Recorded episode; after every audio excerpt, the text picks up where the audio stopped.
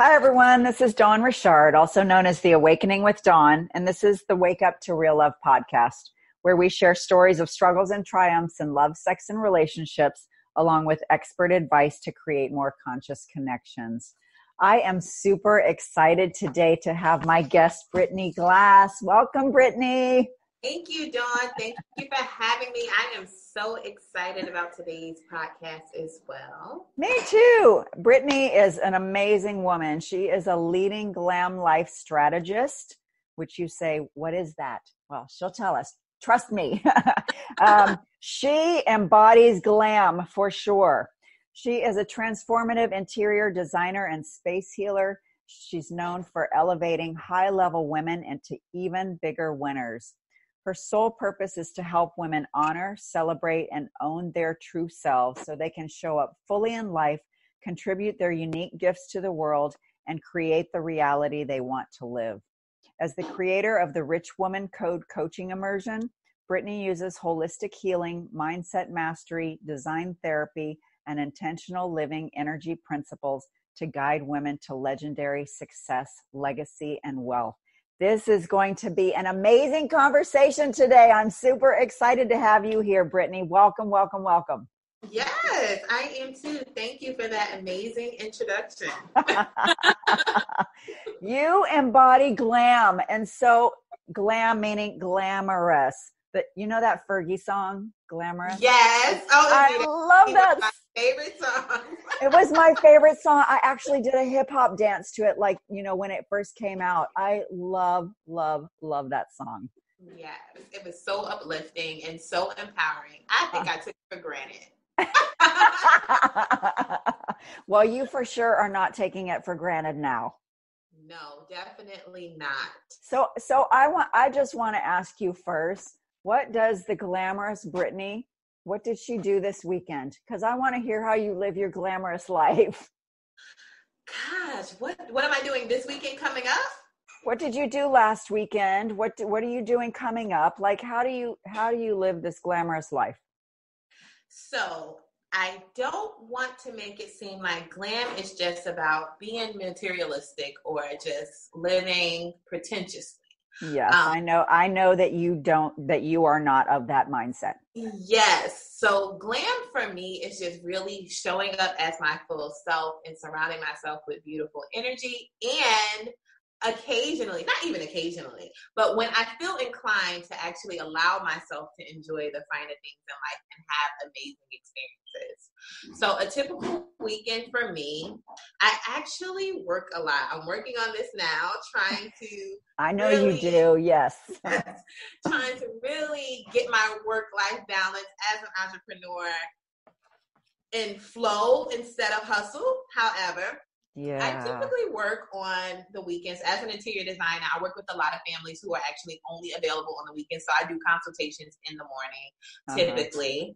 Um, a great Saturday would end in some Cosmos or Cabernet with my beloved and some really cute shoes.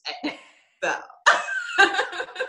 Doesn't matter about the rest of the outfit. It's just the shoes. Huh? Yeah. The shoes make the whole night, okay? on or off? shoes and big hair. Yes, on or off. Yay, big hair. yes. Do you know, Brittany, when I was growing up, nobody had hair like this. They all pretended that they didn't and it took me the longest time to really embrace my hair. I love your hair. Well, it's similar to yours. I yeah, love your hair too. How long did it take you to embrace your hair? Oh, this is literally just recent. Okay. Um, I actually went natural maybe it actually happened unintentionally.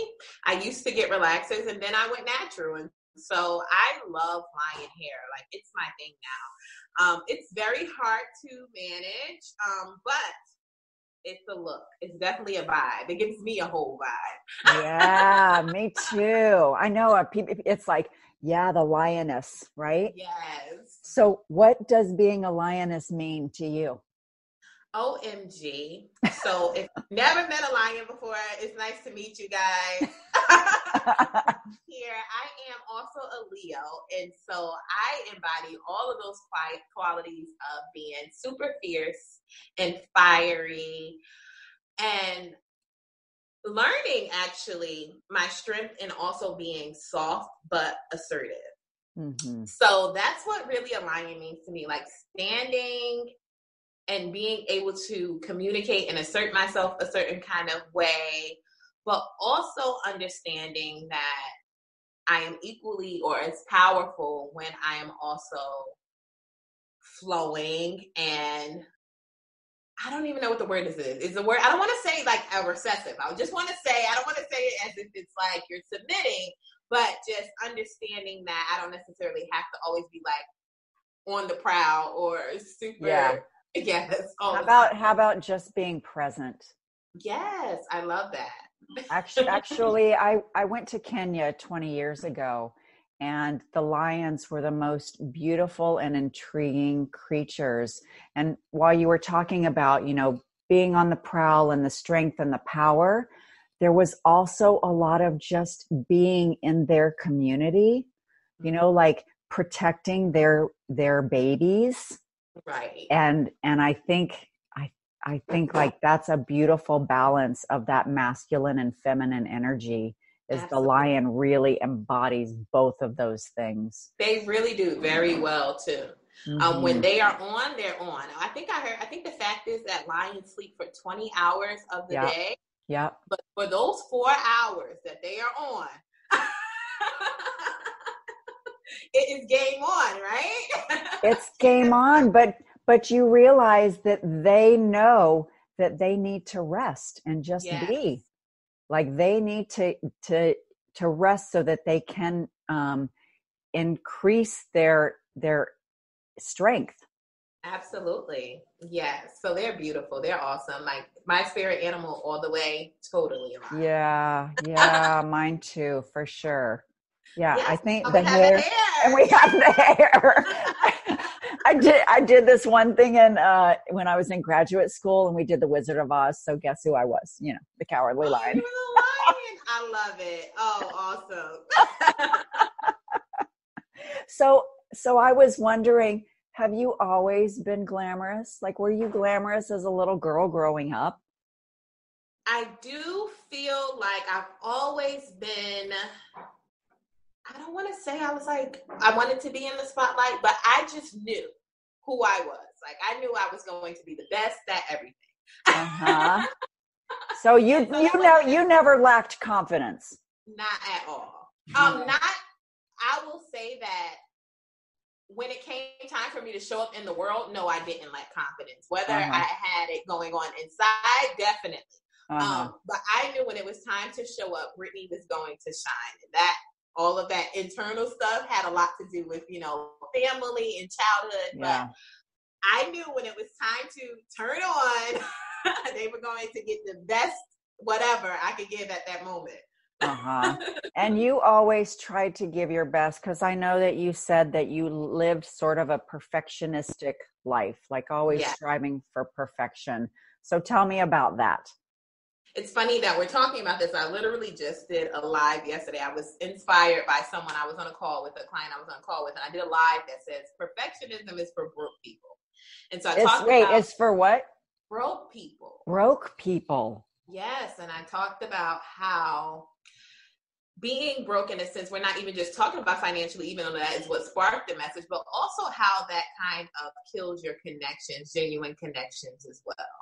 Um, and so when you're living this facade and you're trying to be perfect all the time, then that really takes you out of being present and being able to connect a certain kind of way. Uh, even and to your even to yourself. Absolutely. You don't have a sense of self where it's really you're not really even sure who you are when you're striving to be a because when perfection is normally like you it's you see an idea or someone you think of an idea of how you should be and not necessarily it's a genuine um, uh-huh. um persona basically right uh-huh. and so you are always just trying to keep up with the kardashians uh-huh. uh-huh. keeping up with the joneses all the time there's no true connection there's no true identity and that can really be a killer. That can that is major self-sabotage right there. Uh-huh. um growing up i wanted to be perfect because i wanted to receive a certain level of love and affection from my mother that i saw other children get and that i wasn't necessarily getting in I didn't understand at the time. I just thought that everything that she said was wrong was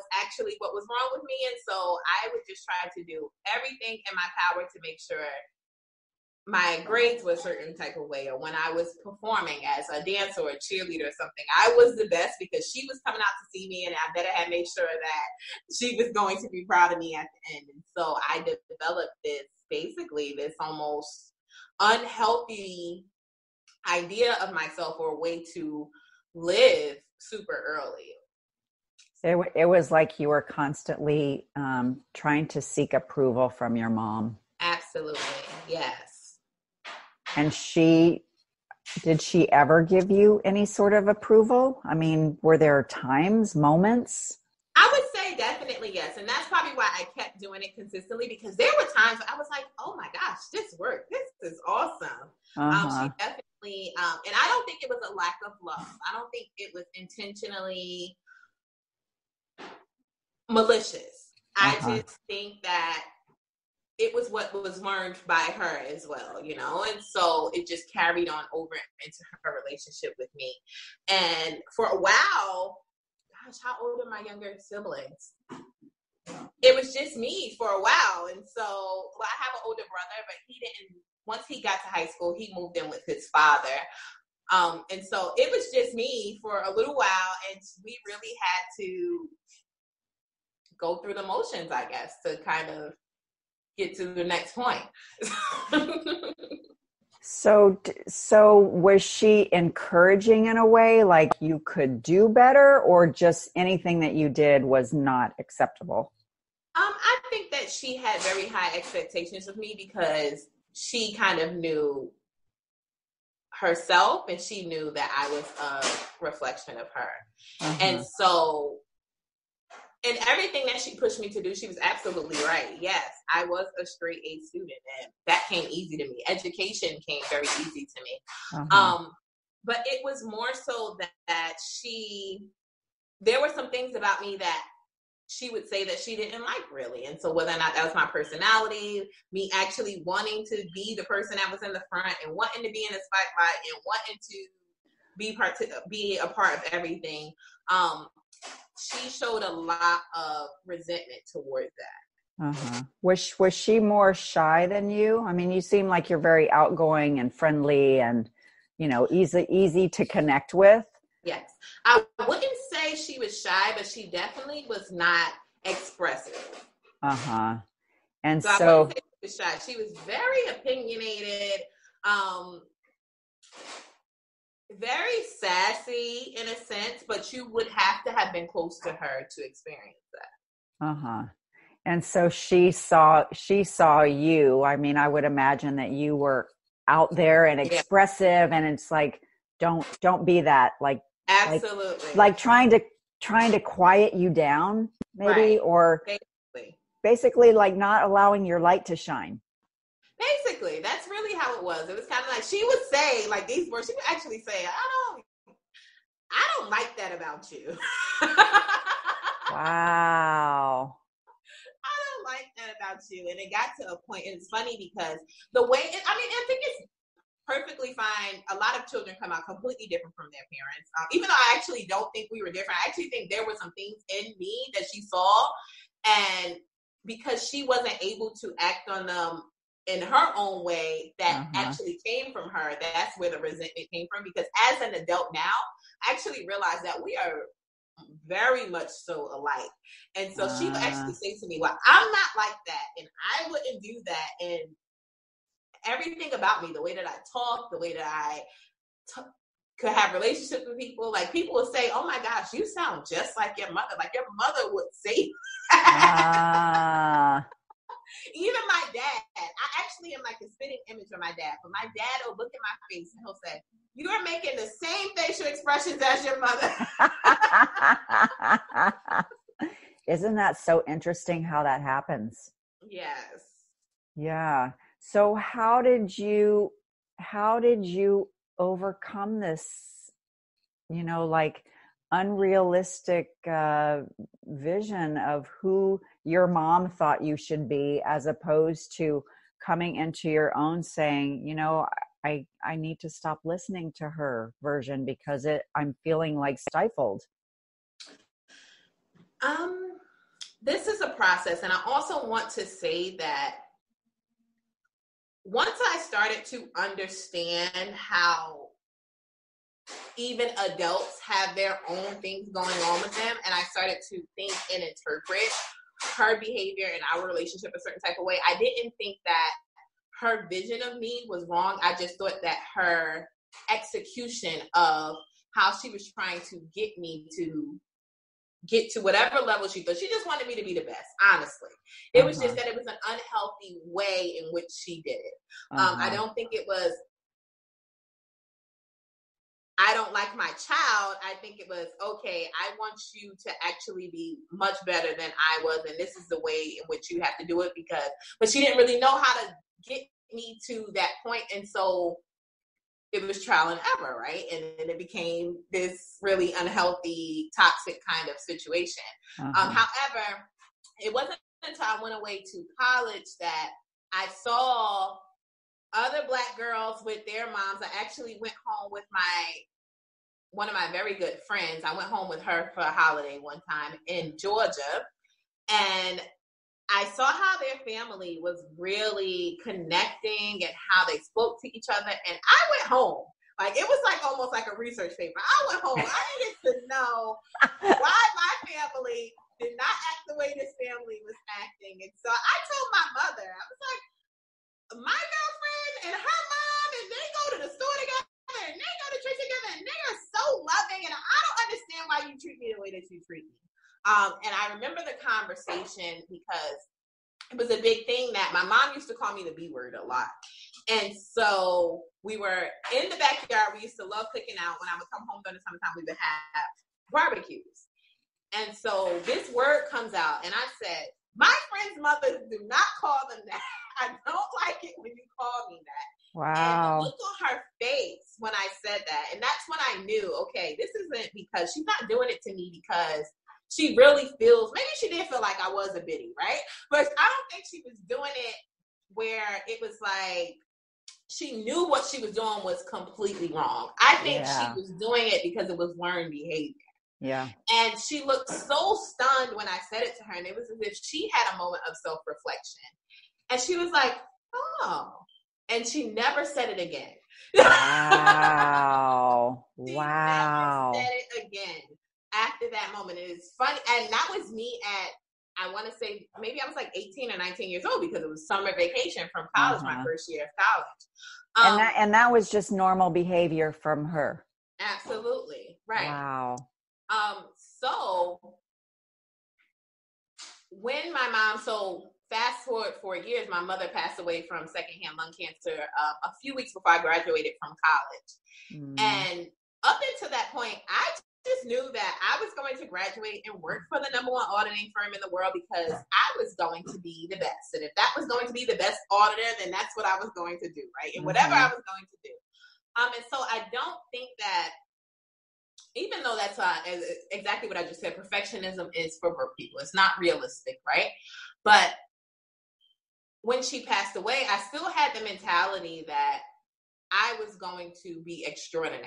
So not necessarily perfect, but there, there's no way I was not going to be leaving my mark in whatever it was that I did. Mm-hmm. However, that whole dynamic and my perspective changed once I didn't have her there to guide me into a certain direction.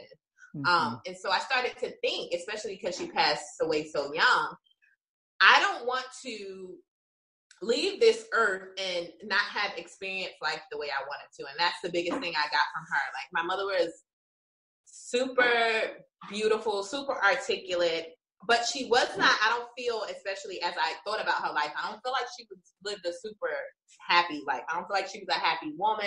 Uh-huh. I don't feel like she loved as completely as she would have liked to. I do feel like I do feel like there was a lot of conditions and circumstances in her life that really made her the way that she was. Well, and, and maybe maybe she didn't feel very loved either. I agree. I absolutely 100% agree with that. Yes. And so I decided then that that wasn't going to be me. Mm. And hmm. it took a while for me to actually rewire this whole thing. I want to say almost it's only been now just a couple of years because even after she passed away, then I just decided I was going to do something else. But I wasn't healing my soul.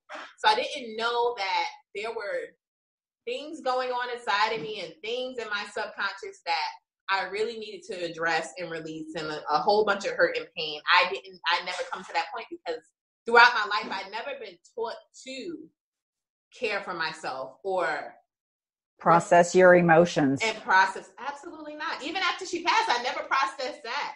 Wow. Um, i went from only one moment that i showed real emotion and i remember i got the phone call. I, we already knew that it was happening. I had gone home a few weeks before then but i remember getting the phone call and still getting dressed to go to class that day because i was going to be graduating in two weeks. Wow and so i'm walking through the parking lot and my girlfriend, my very like, I'll never forget this. I'll love her for the rest of my life. I'm walking through the parking lot. She's walking by me, and she's like, "Hey, Glass," and she's the only one who knew what was really going on with my mother. And we just co. I started bawling like mm. we fell in the middle of the parking lot, and probably laid there. This car's going by us. It was the most like I don't want to say dramatic, but it was, I'll never forget this moment in my life. Anyway, so after the cry, get up, go to class. We still got to take our series threes, you know, wow. still have to graduate, still have finals coming up.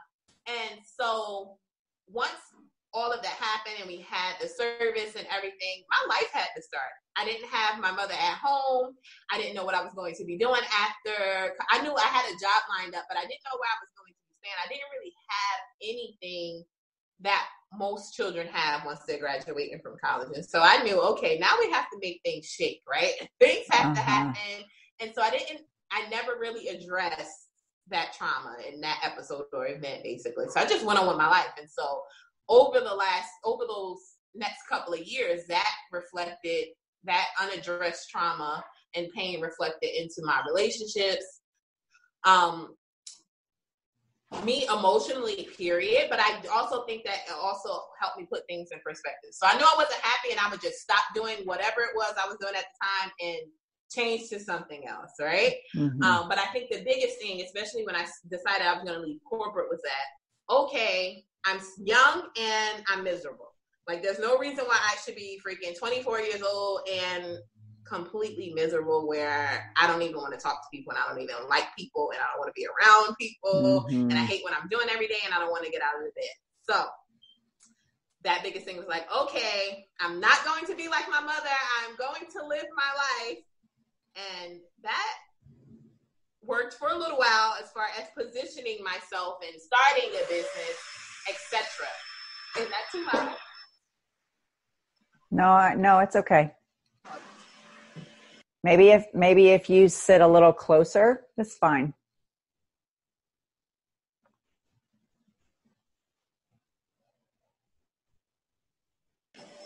Is it yeah. good? Yeah, you you being closer is helpful. Okay. And so I became an entrepreneur and started a business, but I really had a lot of unresolved issues. Uh-huh. Um, and that played out for that out like that for a while until honestly, I just made myself sick.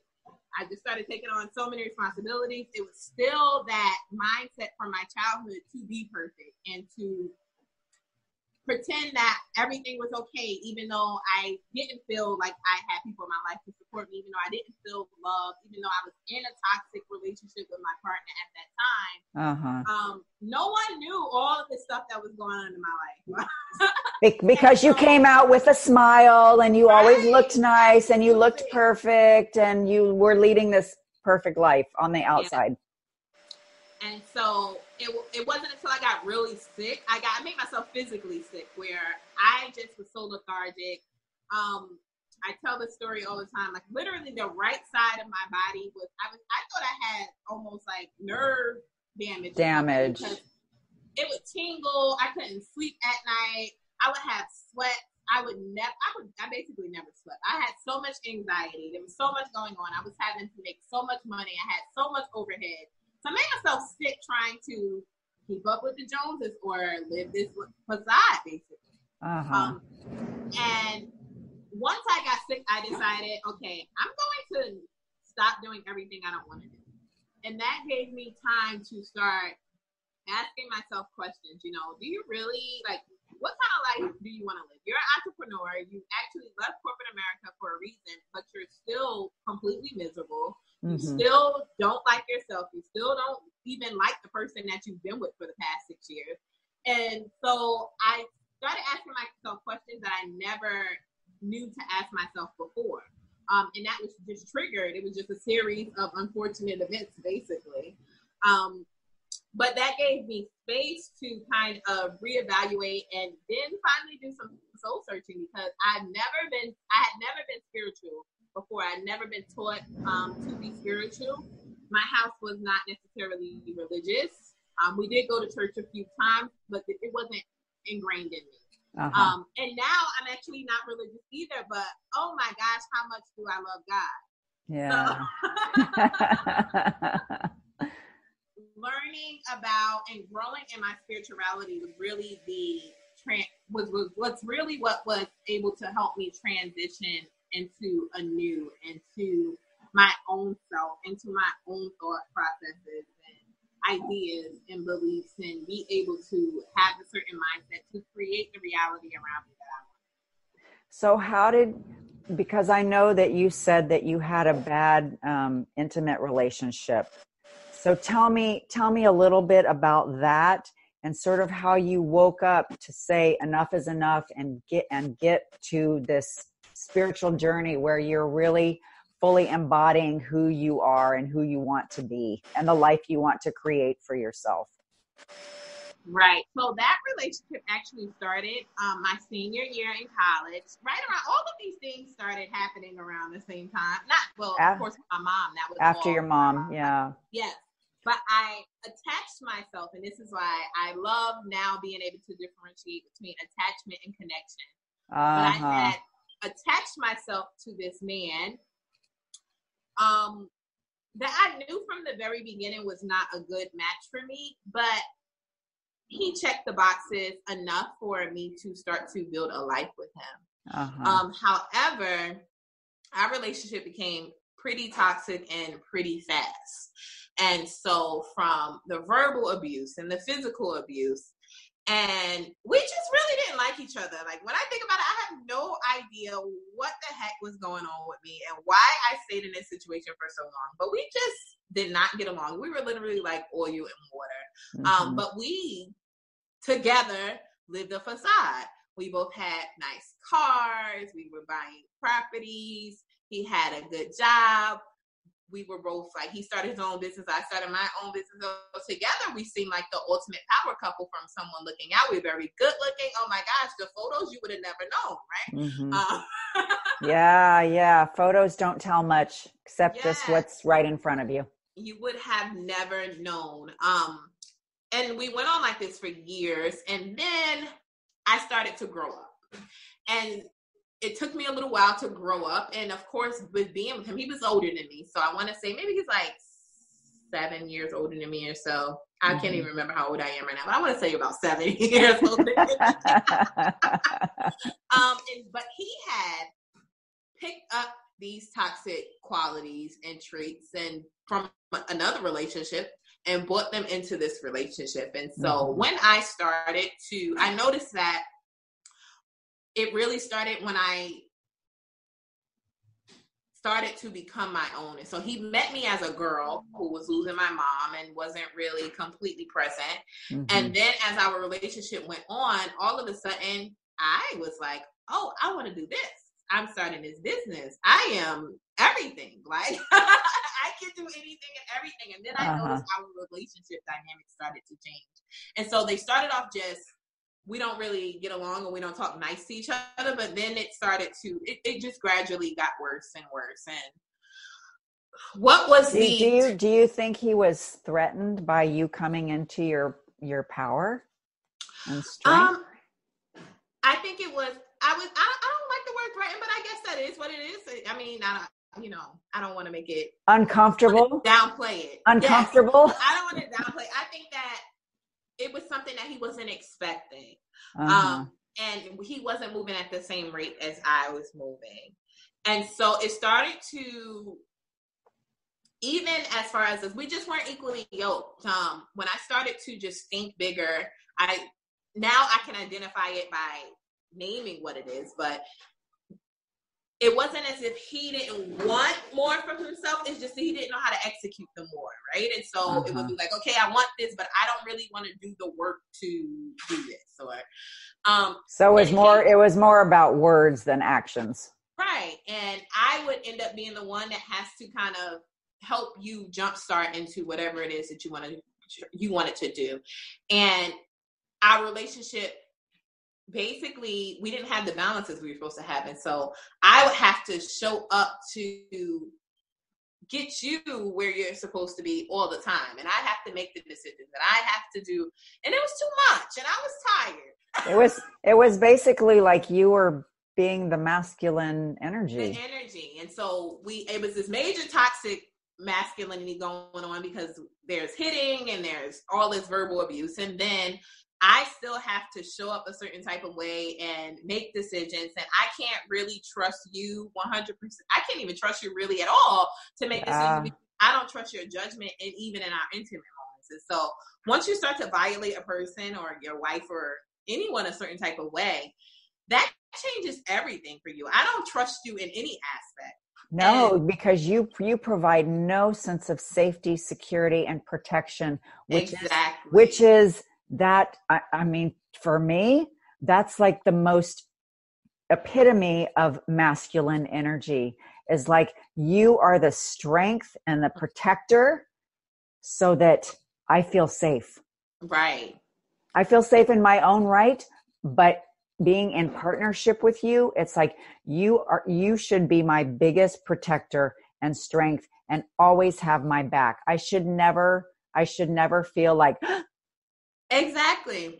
I remember one time he actually said to me, I'm just thinking this randomly, and it was crazy. We would fight on vacations.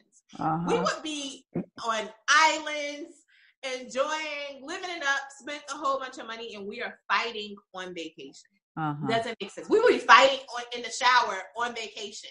Uh-huh. Uh-huh. and so I guess it was almost it did become um he wanted me to be less a little or just a little bit more like controlling you? Yes in a sense because um anyway I wanted to say something else. So he did I remember him saying to me one time because he was fussing about because I decided I wanted to see other people. So this was a progression in this relationship. First it was just like okay don't do that to me. And then um I decided I wanted to see other people, and then I moved out, and so I had to gradually disconnect from him. But I remember him saying one time, "Why would you be messing with this other guy, and I'm the one that takes care of you, and I protect you, and what the hell? What are you protecting me from?" like you're you're hurting you're physically and verbally hurting me that's how is that protecting me I'll do anything for you, but act the way you're supposed to act. Like it doesn't mean yeah but treat me with respect love and honor Exactly. Now, I will not act as if I was completely, I don't want to say innocent, but for lack of a better word, yeah. I will not act as if I did not bring my own karma drama into the situation. triggers that you triggered him in certain ways Absolutely. hmm Absolutely. And so, however, I was a child, I, I wasn't a child, but I was a young girl. And it was my very first major relationship. And I moved in with this guy.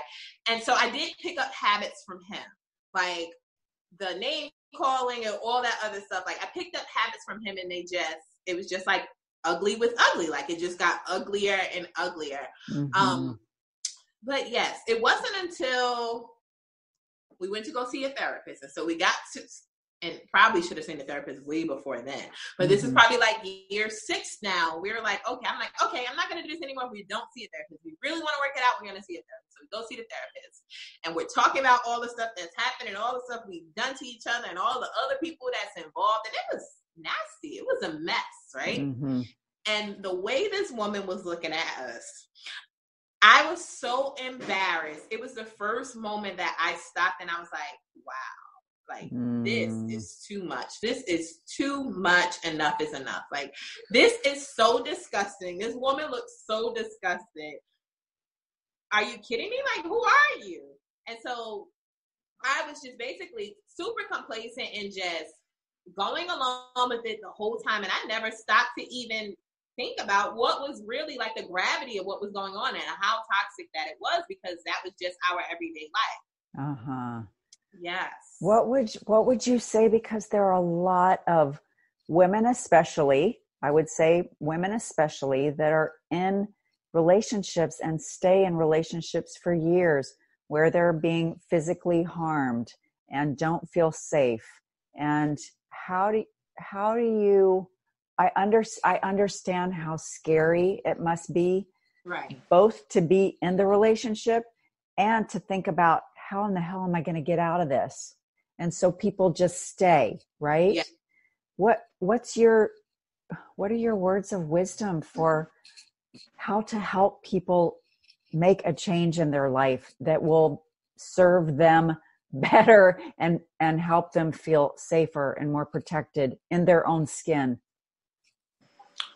um i think my biggest form of advice because i think thinking about it now that decision had to come solely from me. Yeah, of course. There was no one else in my life, even the people who knew of a little. It, it, it's not as if they even knew the whole situation, but the people who knew that there were some crazy things going on. Uh-huh. There's nothing they could have told me to have made up my mind.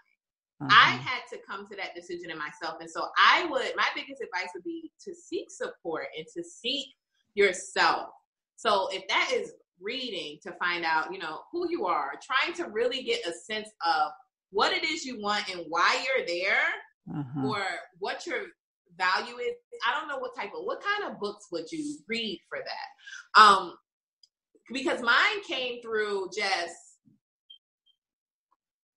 starting to develop a sense of self as an entrepreneur almost. Like that's when I was like, okay, no, we can't really be like this. Like I kind of know what level I'm operating in.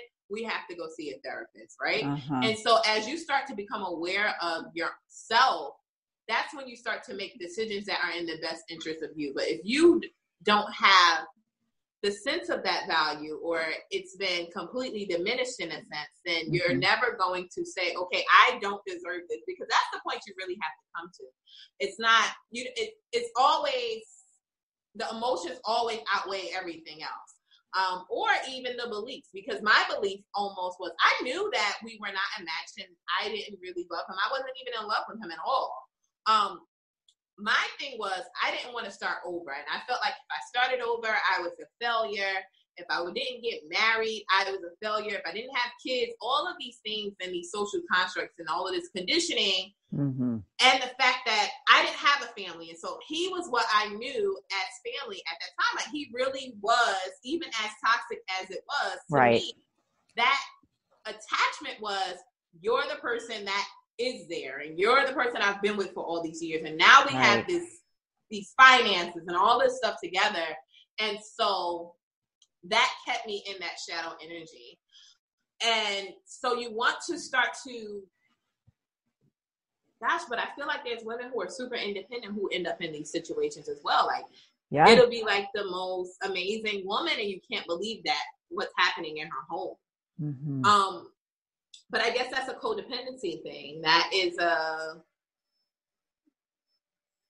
even with a woman like that, if I think about myself, that is still a codependency. I don't want to fail. I don't want to look like I didn't do something right or my life is not perfect almost. Yikes. So we have to release that codependency. Well, and I, I think too, because, you know, I, I actually ended up going to Al Anon in my relationship. He, he wasn't a drinker, but he had other addictive behaviors.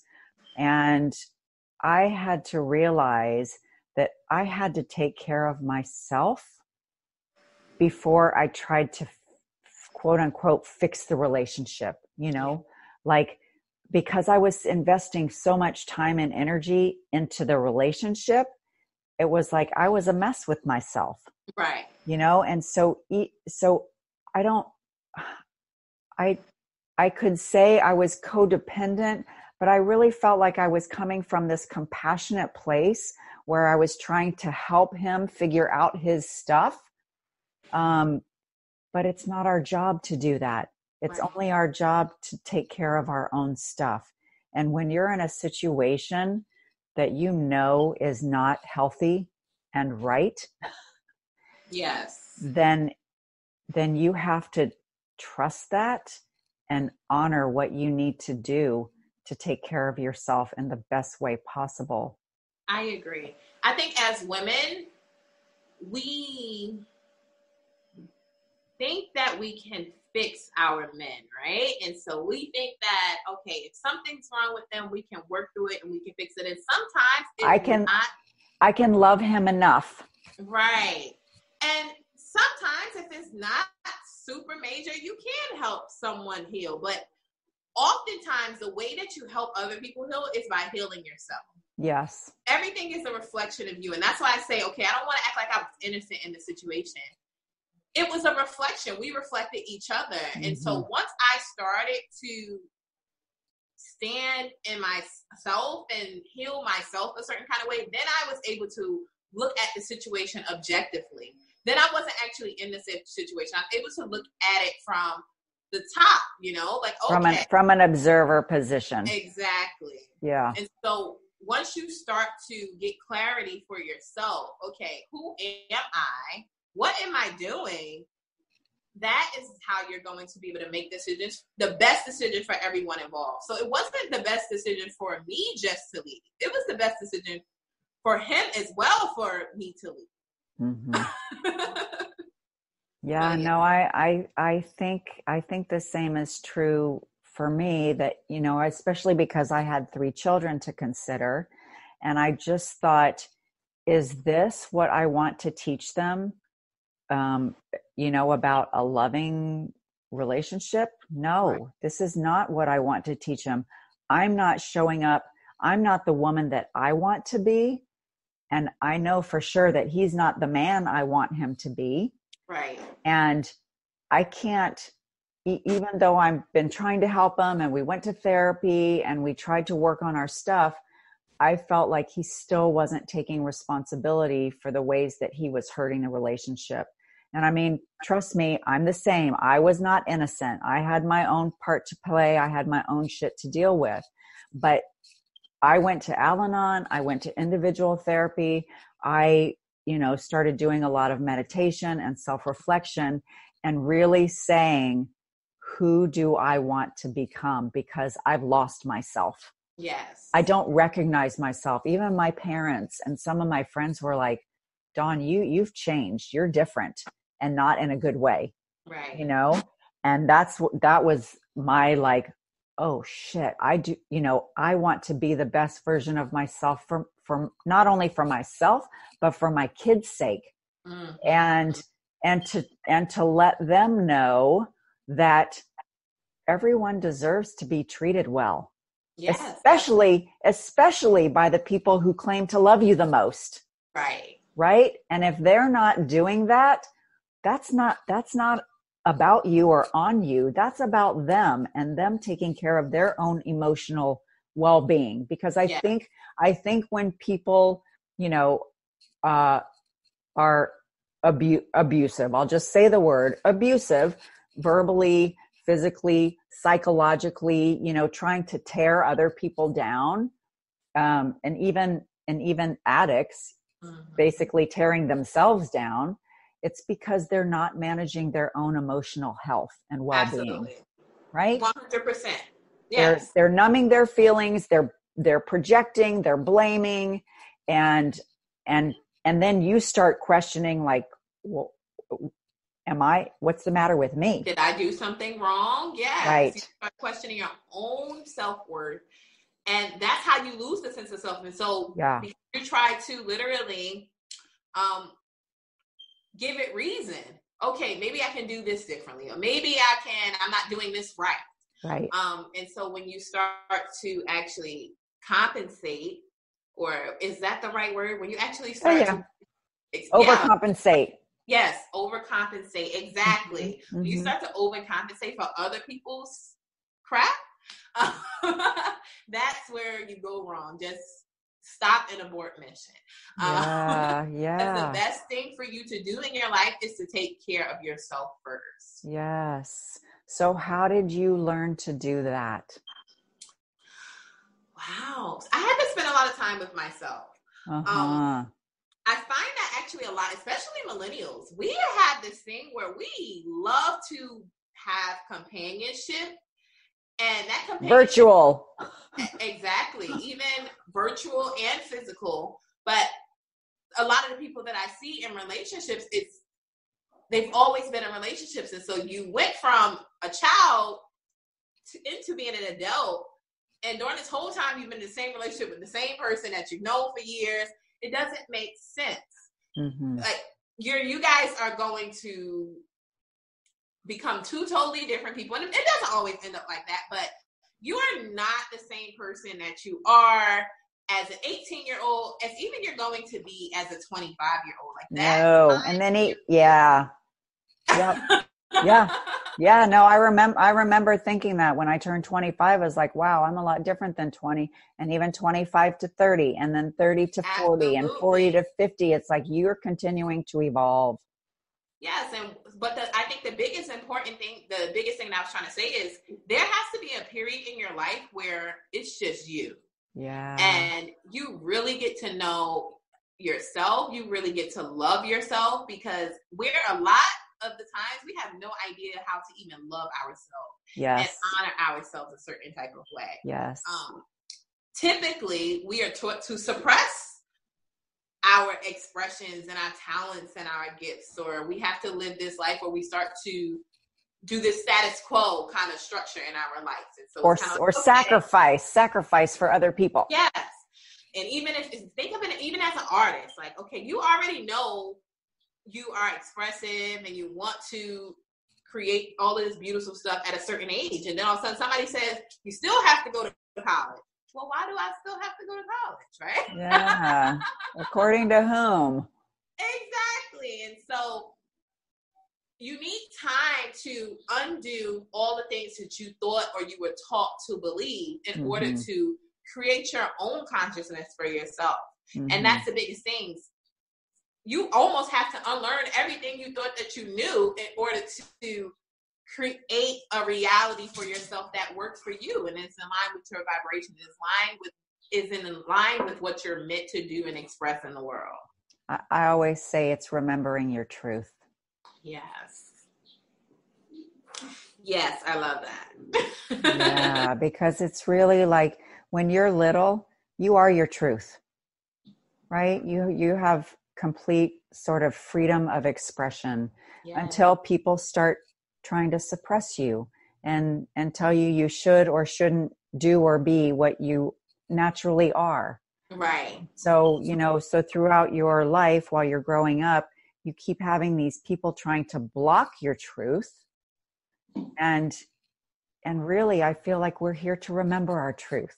You know that we are supposed to become the full ex- expression of who we are i feel like that's the only purpose in our lives. Yeah. That is the sole purpose of living life on this earth. We are all trying to fully express, and I guess that's literally a reflection of the creator, right? Yes. Because we're literally the expression of the source. Yes. Yes. yes. Yes. Yeah. So it's amazing. And- it's beautiful how the universe works and how energy works. It's amazing and and it and it does start with that love and accepting yourself. It's like no matter even if i'm dealing with my shit it's still part of me. And so right. i need to honor all of those aspects of me.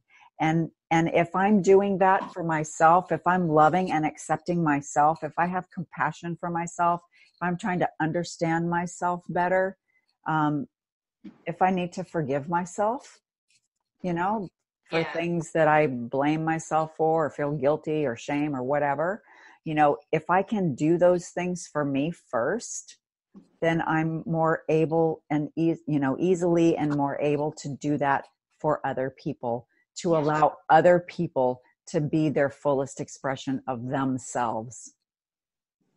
Yes, ma'am.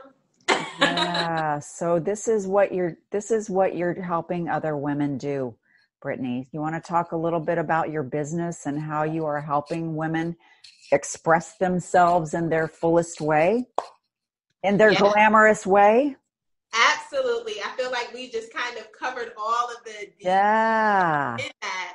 But I specifically love working with women, and my heart goes out to women because, unlike any other, well, it's only males out there, right? But unlike men, we well however people define themselves Yes, however we define ourselves. Unlike the masculine energy, we are almost wired from birth to put ourselves last in everything. Mhm. And so we get to this point as an adult where our whole life becomes about everyone else and Mhm. everything else.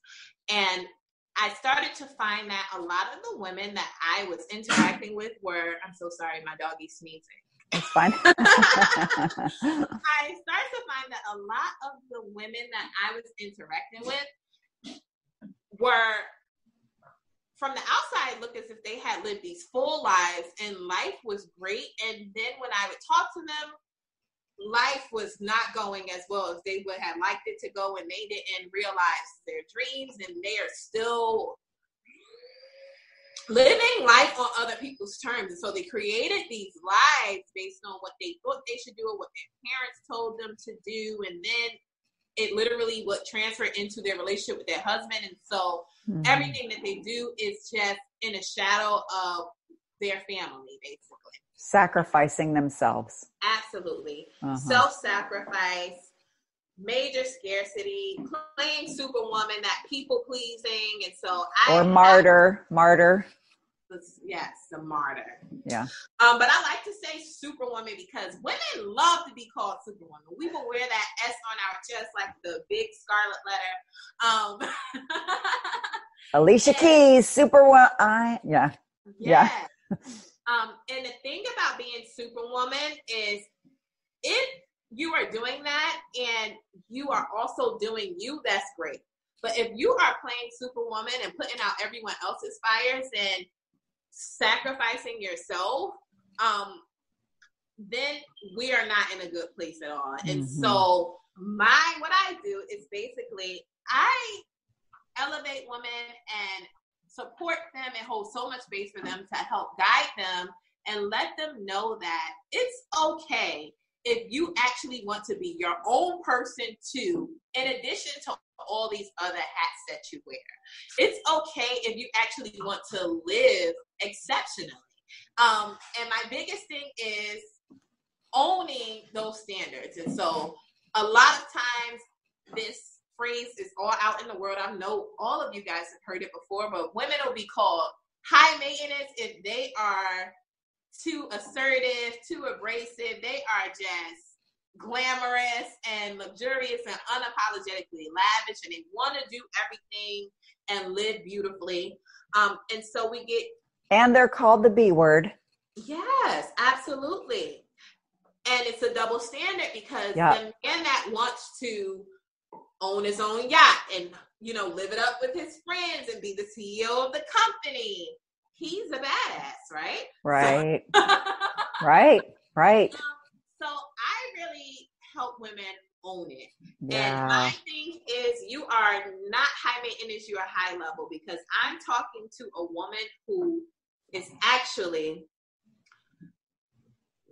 already high powered, already accomplished, has been doing her thing, but she hasn't been able to reach her fullest capacity or reach her highest calling because that people pleasing and that living in a facade and that cycle of toxic burnout basically is keeping her from her full sense of self, basically. So mm-hmm. I am great, but it's always attached to something else. Or I want to do this, but this is too much. I really shouldn't want to do this. This is too high maintenance. This is too pretentious.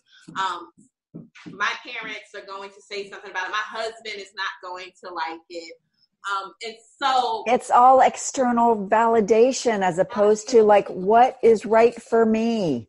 Yes. What am I what am I here to do? Yes. What am I here to be? Who am I here to be in the world? Yes. And so what I teach specifically is all about coming into your own sense of self with your self value, your self sufficiency, mm-hmm. your self preservation. And so that's all about creating boundaries for yourself, creating boundaries all around you so that you can own it and show up the way that you are and fully embody the woman you're supposed to be and claim your desires and embrace your talents and gifts to the fullest extent in order for you to give what you're supposed to give and express what you're supposed to into the world. Um, Amen, sister. yes, that's how they feel too. When we talk, they're like, yeah, okay, yes, yes, yes, yes, yes. And I love my term high level just really means when you are a, this woman who is the superwoman, you're already an increaser. Like you're bringing so much value to everyone mm-hmm. around you already. You're bringing so much value to the world. And so your desires, whether or not that is to have an amazing seven figure company, to wear or buy the designer shoes because you want to show up and feel great about yourself, or to go and travel the world for six months because you need to experience something. All of those things are going to help support you and contribute to the woman and the energy that you need to operate at the level that you're operating at. Mm-hmm. And so you someone else can't tell you the level of energy or the experiences that will satisfy you. because right.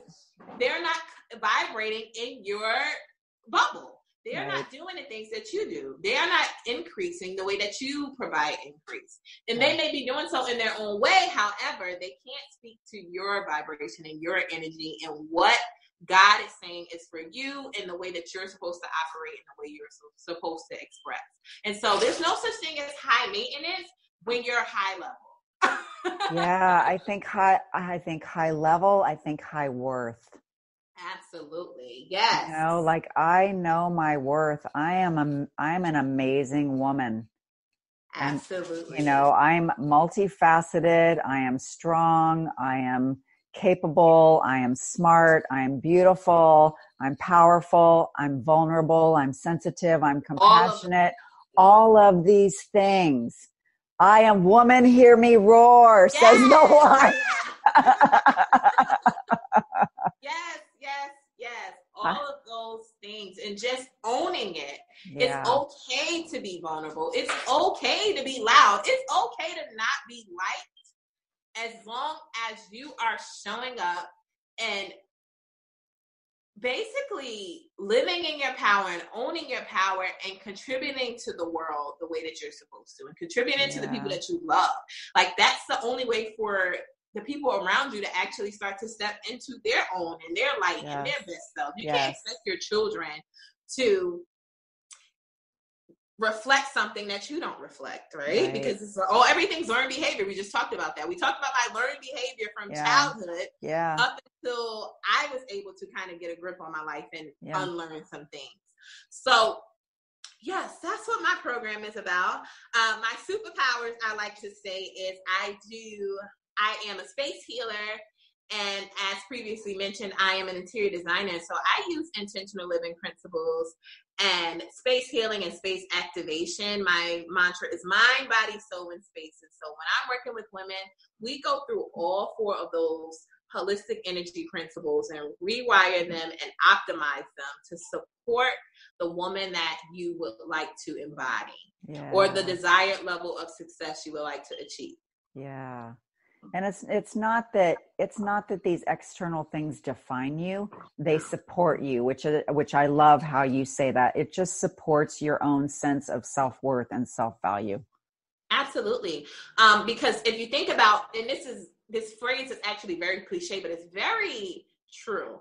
You're a product of your environment. And so when we talk about external if you're living in clutter your mind is also cluttered. And honestly i see it reflect both ways. Yeah. If your mind is cluttered, normally your space is cluttered. And so you almost are reinforcing the negative and that's why i always add the space element because we've heard mind body soul before um, but our physical environments are normally a direct reflection of whatever's going on in our subconscious i've seen people who are afraid of commitment have a fear of commitment and i'll go into their homes and their homes will be empty Wow. And they've been living there for two years.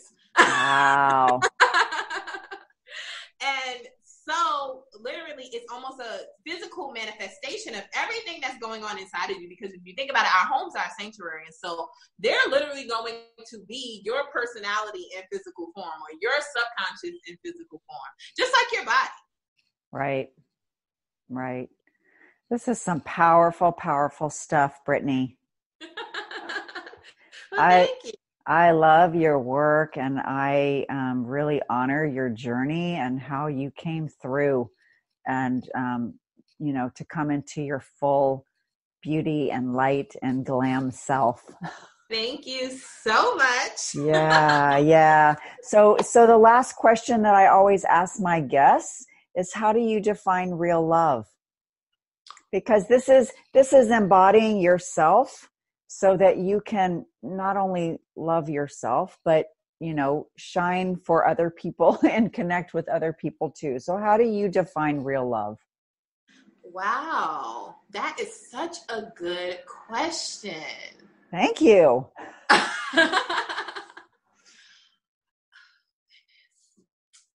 I define real love as genuine connection and genuine expression or safe expression mm. and safe and genuine expression mm-hmm. and always making a decision that is best for everyone involved. Mm-hmm. Um, love has can't be self-serving. Love has to be what's the word I'm looking for? Not self-serving, but love has to be like generous, maybe. Generous, but I don't. It's another word that I'm looking for because it can't just be from your own perspective. It can't be I love you until you do something I don't like, or mm-hmm. I love you until it doesn't work for me anymore. Uh-huh. Um, it has to be unconditional. It has to be. Oh gosh, this is a great question. Look, I wasn't ready. I know everybody's like, wait a second, I need to think about that for a little while. Yes, love has to be discerning almost in a sense. Yeah. Yes. And so it has to be okay, no matter what, I can love you, not through pain or not while I'm treated terribly, but I can right. love you the best that I can and make these decisions the best that I can because I'm thinking of all of the energy involved. Mm. Yeah. Yes. That's beautiful. Thank you. I hope it was. I. no, I just like to hear what people, you know, what how people express it. It's really beautiful because everybody everybody has a little bit different way of talking about it, but it all comes back to the same place. It's like in your heart. Yes, absolutely. Right? Coming from the heart. So how can so how can people get in touch with you if they want to work with you or find out more more about you? Okay, so on both Facebook and Instagram, I am Britney C. Glass. Britney spelled B R I T N E Y, and glass like the glass you drink out of, guys. Uh, so, like that glass of champagne we're going to have later. yes, yes, yes. Um, so Britney C. Glass on Facebook and Instagram. Um, my opt-in high level women, high level woman activation is live now launched it a few days ago. So, Woo, congratulations! want to activate shameless pleasure, passion, and luxury in your life, and you really want to dive into that concept of being high level and not high maintenance, you want to get that at www.highlevelwoman.com. Do I have any other things? Oh, and you can join my Facebook group, The Rich Woman to connect with me on Facebook. It's super juicy. I do lives and trainings like two times a week. It's a bunch of amazing high level, high vibrational women. So I would love to see you there, connect with you, tag me, ask me questions, introduce yourself, and that's all. Yay! Perfect. Yeah, Britney's a powerhouse. Y'all, y'all find her, please. um, so for if if you have enjoyed this conversation, which I'm sure you you did, if you're listening to this, because we talked we talked about a lot of deep, meaningful, amazing things that are so important for all of us. Um, so please su- subscribe uh, to the Wake Up to Real Love podcast and share with your friends. Give us feedback, write reviews, um, and if you would like more support from me and finding more connection and fulfillment and expansion um, in your in your life and in your relationships you can find me on facebook and instagram at the awakening with dawn. Feel free to send me a message and i'd be honored to help you find and create more real love in your life. And um, you know honestly and it's so funny that you know every person that i interview even though we sort of talk around this, we talk about this is, and what I'm about to say is the most important relationship you'll ever have is the one you have with yourself. Absolutely. So that yeah. you can be the kind of partner that you want to have and just show up in the world, you know, how you how you want to be, be become the person that you want to be. Right, absolutely. Your, your best high level, high worth high version of yourself. Yes. so thank you so much, Britney. This has been an amazing conversation, and I would love to have you on again. Thank you so much for having me and receiving me so graciously, Dawn. You are beautiful. You are a class act, and I love you. Thanks. Thank you. I love you too. Thanks for listening, everybody. Uh, every day, wake up to more real love. Take care, everyone. See you next time. Bye.